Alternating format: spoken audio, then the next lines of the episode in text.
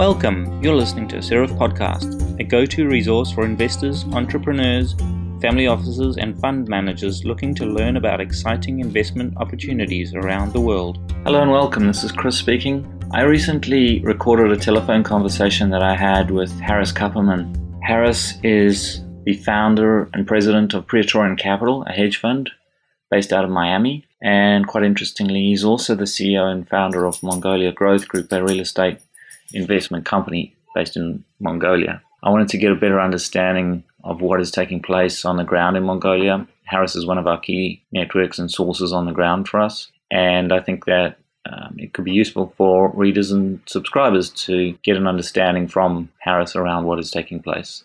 Give me the heads up on what's going on there, because we've had roughly three years of you know complete mismanagement on a number of fronts. FDI has collapsed, currencies taken a been taken out to the woodshed. Um, but look, this is the way frontier markets work, right? Um, they're extremely volatile. You know, stuff can go up by hundreds of percentage points in almost overnight and down again.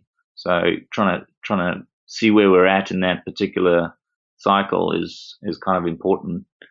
Um, this latest statement coming out from the from the PM and the resolution around Oyu Tolgoi looks to be real this time. Is that what you're seeing? Yeah, I believe uh, the new prime minister, and it's important to note that uh, the former prime minister uh, left the scene last uh, at the end of last year. The new prime minister, he's U.S. Uh, educated. I think he gets it. I know what he's trying to accomplish. I think uh, his heart's in it, and he's trying to do the right things. And you know, this statement is really his statement of what he's trying to accomplish. The question really is, will the other members of parliament let him accomplish it?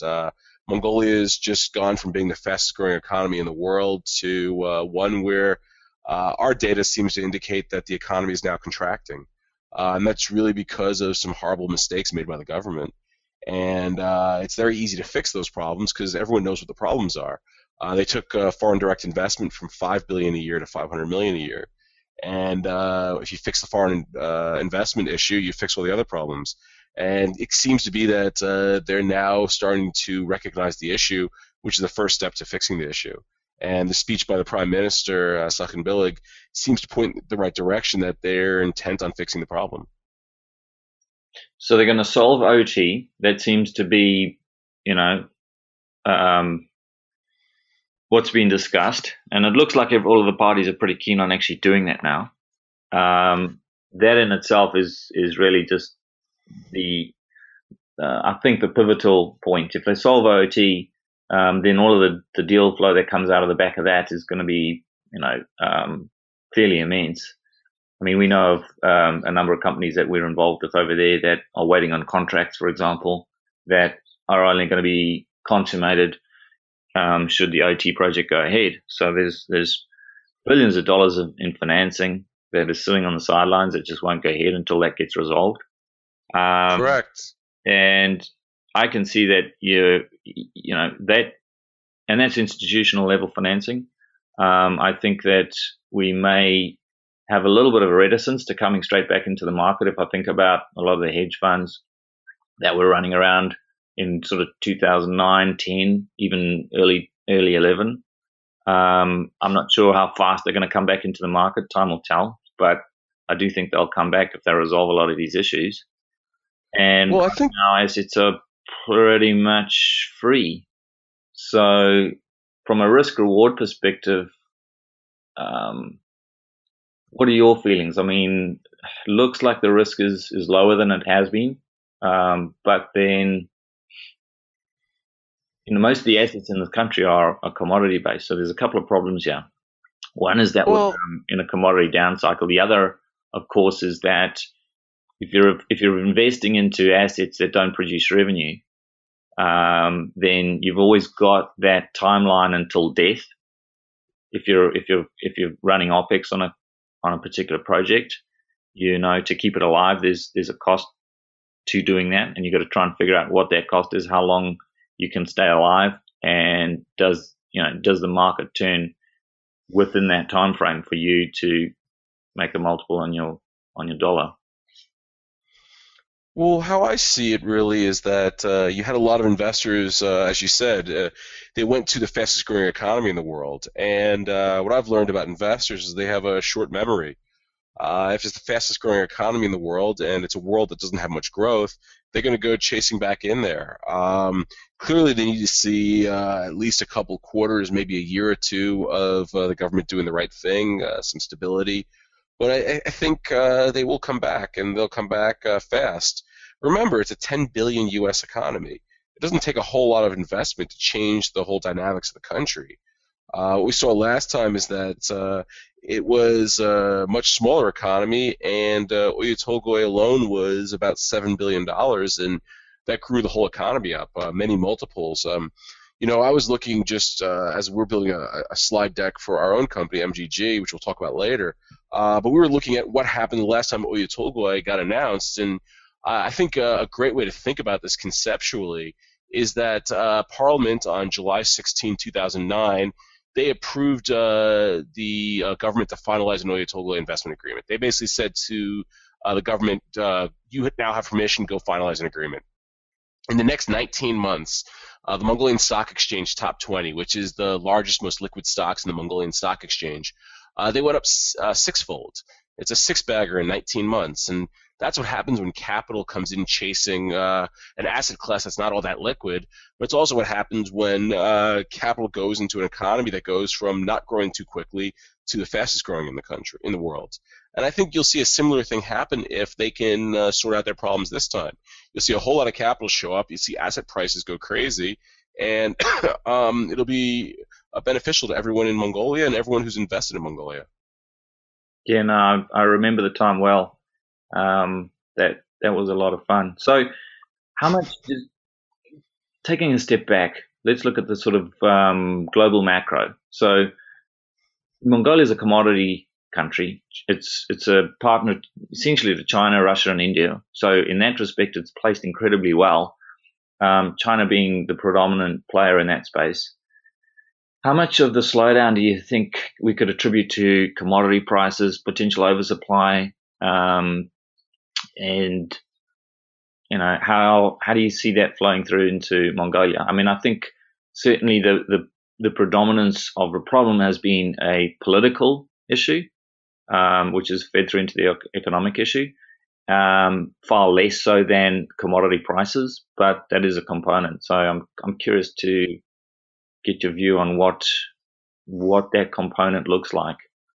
Sure. Well, when you think of Mongolia, uh, people like to talk about uh, commodities and mining just because it's the big, big numbers. But in the end, uh, mining isn't, uh, you know, that big a piece of the economy. Uh, there's a lot more that goes into the economy. I think mining is roughly 30%. You have agriculture, you have uh, consumer sector, you have services, you have tourism.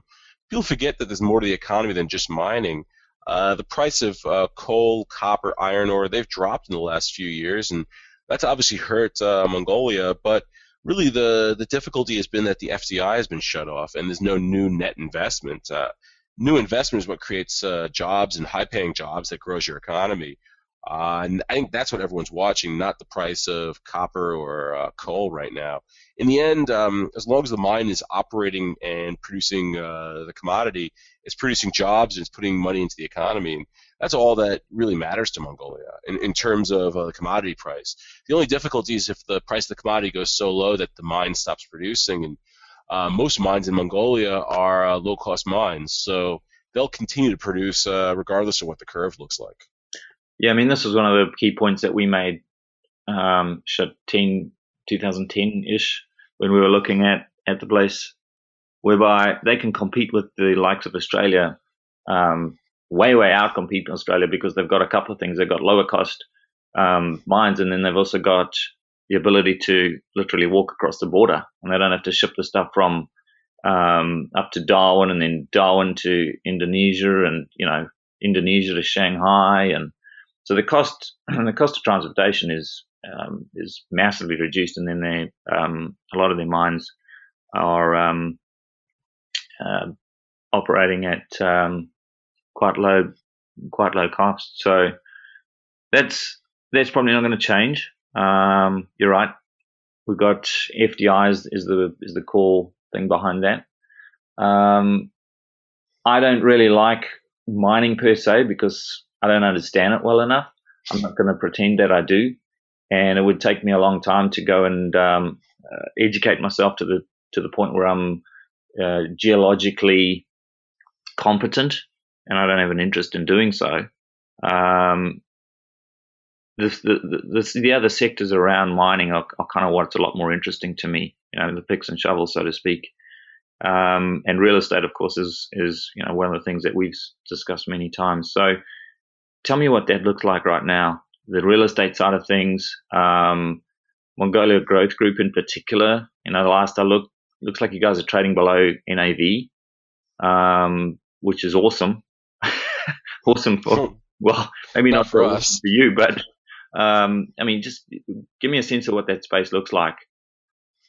So uh, the property sector, it's it's really many sectors. Uh, people talk about property as this one giant sector, but it's everything from new home construction where there's a horrible oversupply to an office market where there's oversupply to uh, the retail market where there's actually not much new supply and rents have held up very well, and that's really where our business has been focused. Um, you know, when you think of our business, it's it's always been based on the idea that over the next 10 or 20 years, uh, the standard of living of the average Mongolian will uh, increase substantially. Purchasing power will increase substantially, and eventually you'll see international brands enter the market, and the value of the, our property portfolio will increase quite a lot. Uh, along the way, of course, we'll collect a decent amount of rent and uh, reward shareholders. So what we've seen in terms of our own portfolio is a pretty uh, benign uh, market thus far, despite the fact that the economy is not doing well.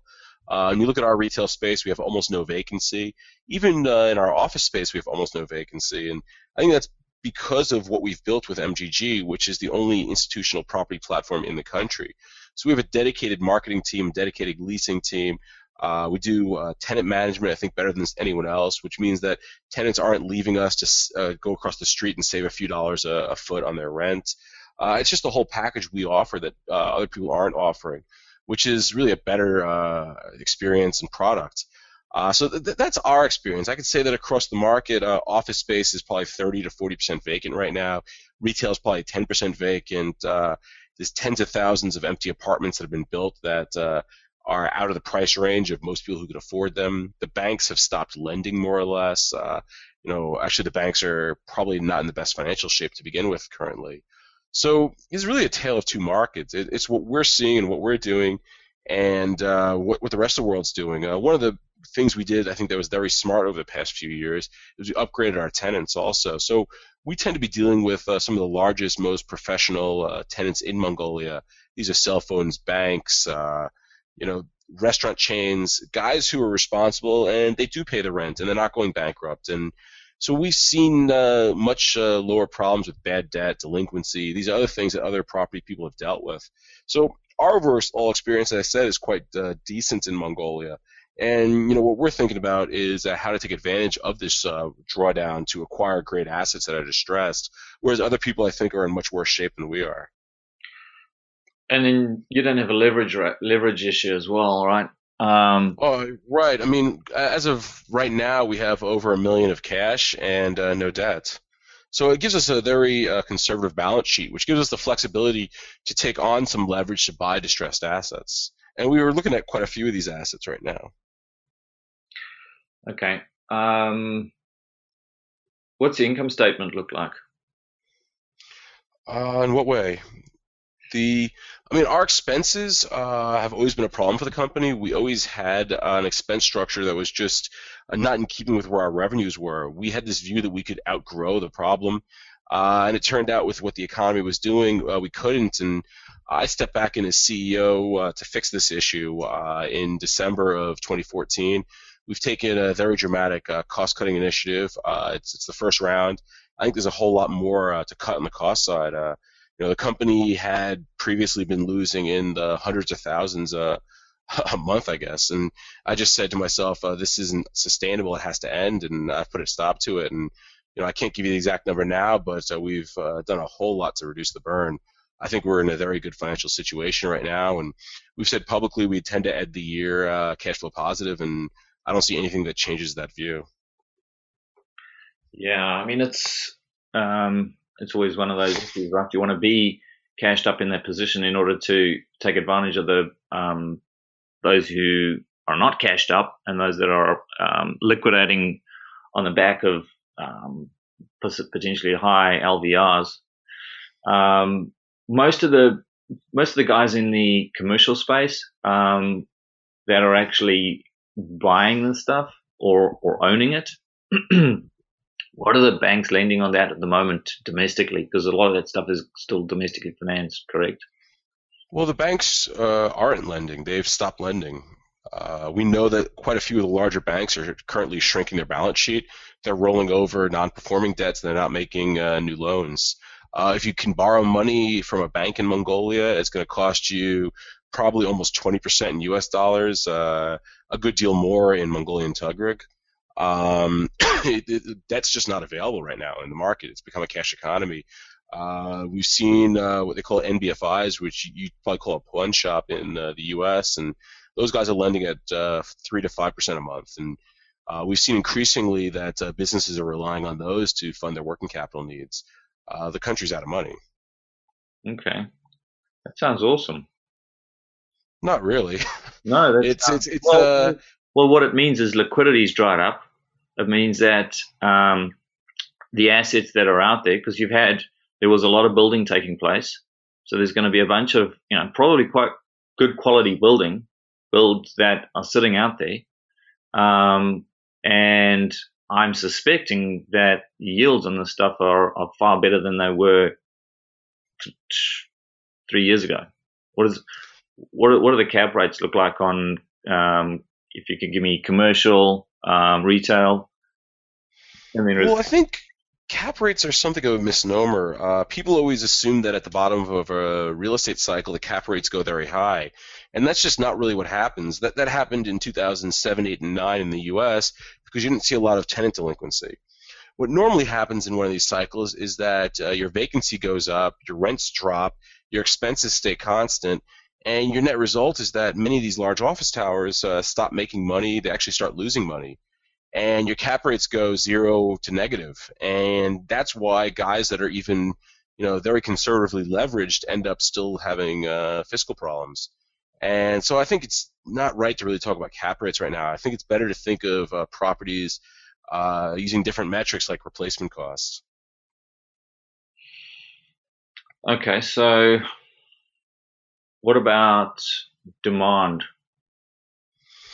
Demand uh, on the office side is dropping rapidly. Uh, retail has stayed very strong. Uh, we just brought a new building online named Tuggeldor.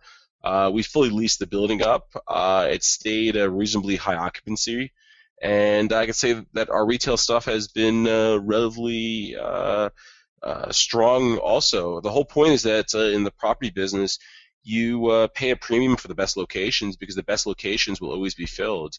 Uh, you might see your uh, rents per meter drop, but you're always going to keep the locations filled. And uh, we, have learned that very well. Where uh, on our on the main streets we have almost no vacancy.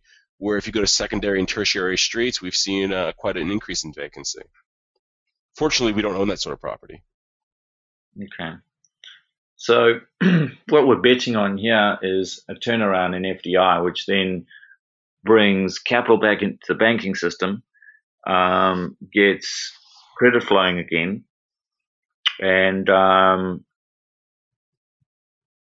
potentially a return of the 2008, 9, 10 um, experience that we had in Mongolia before. I think that's what's going to happen. If you look at uh, Mongolia since uh, the end of communism, there's been a few very distinct uh, economic cycles. Um, you know, over time, the Mongolian economy has been one of the fastest growing economies in the world, even though there's been a few shakeouts along the way. And I think this is just one of those shakeouts. And if you had bought during the shakeouts, you'd be a very happy investor. And you know, I think this one's actually going to be a little more severe than the past ones just because there's more debt in the system and the system is uh, more complex now, which means that, uh, you know, it could be upset easily. But uh, I, I tend to think that uh, what's going to happen with the Oyu Tolgoi, the Tavan Tolgoi, uh, some of the other large projects uh, in the pipeline, you only need one of those to go ahead to see the economy go back to double-digit growth. If all of them happen, uh, you're going to see one of the fastest-growing economies in the world, and here's your chance to buy in at distressed prices. Okay. What's um, what are the opposition parties saying? The political opposition party.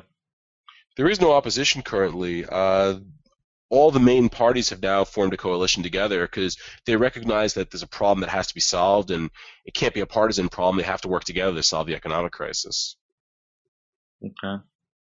And um, you know, I've I've chatted to a number of people from our networks in the space, almost without exception. They've all are saying that they believe this is is real. Um, and I'm always cognizant of the fact that you have, you know, participation bias. And um, so um, I guess what I'm saying is when you're in it and you want it to be a certain way, then you look for the, the, the reasons that justify that position. So what what's going to stop this from going ahead? Is throw rocks at that concept because that's where the risk as far as I can see it, that's where the largest risk on this whole thing re- resides is in the government, you know, turning around and, and not doing what they've just suggested they are going to do. Well, there's there's two ways to look at this. There's a short term and a long term. Uh, the long term view is that uh, there's two trillion dollars in the ground, and there's three million people who are going to share it, and uh, you know elections every four years. So if this government can't solve the problem, uh, someone else will get elected to solve the problem. Um, you know, that's a long-term view. As to why I think right now is the time to buy, uh, it's because the prime minister just uh, gave a speech where he said basically, uh, we've reached a consensus. We're going to untap these or unbottleneck these uh, projects and force them forward. And uh, so far, at least, I believe what he has to say. Yeah, yeah. No, I read the document. We've actually got it loaded on our site. Um, I suggest anyone interested in Mongolia read that document. I think it's a very uh, clearly voiced uh, view of what he wants to accomplish, and you know, much more importantly, uh, I think uh, he he uh, has the right ideas. Uh, he can lead almost any country with those ideas. Oh no, I mean, I, I, read it. It was a complete breath of fresh air. I couldn't believe that you had a politician that was talking like that. Um, if we had that in the West, I think um, you know people would just faint and fall over. Um, was ridiculous. Um, you know, the, and the fact of coming out and saying, um, acknowledging, um, you know, asinine things that had taken place in the past was um, was just something that you just don't see. You know, he he literally turned around and said, you know, we have been complete fools. We have completely screwed this up. Um, this is what we've done wrong. Um, and and that was his own government. So it was it was refreshing to see that sort of level of transparency and honesty. Um, you know, I think the first step to fix as well, right? I mean, you've got you know less people in in the entire country than you do in an LA suburb, and you can do those sorts of things. Um, you can have that that dialogue with people, where it does act almost like on a village level. Right. I mean, I think the first step to solving a problem is admitting that you have a problem. And clearly, uh, Saikhanbileg's admitted that there's a problem, and it's uh, really self-inflicted. And I, I, think that's the first step to fixing it. I, I saw uh, two speeches now that he's given in person, and you know, I think he definitely understands the issues. The Q and A, he fielded the questions uh, expertly. Um, you know, I just hope he has the political sway to influence uh, the rest of the country to follow through on his vision if, if they do, you know, Mongolia will be the fastest growing economy for many decades to come. Well, I need to let you go, Harris. I need to go. Um, okay. Thanks so much for, for your time, and um, we'll chat soon. Sounds good. Appreciated. Thank you for listening. This podcast has been brought to you by Seraph, a private global investment syndicate.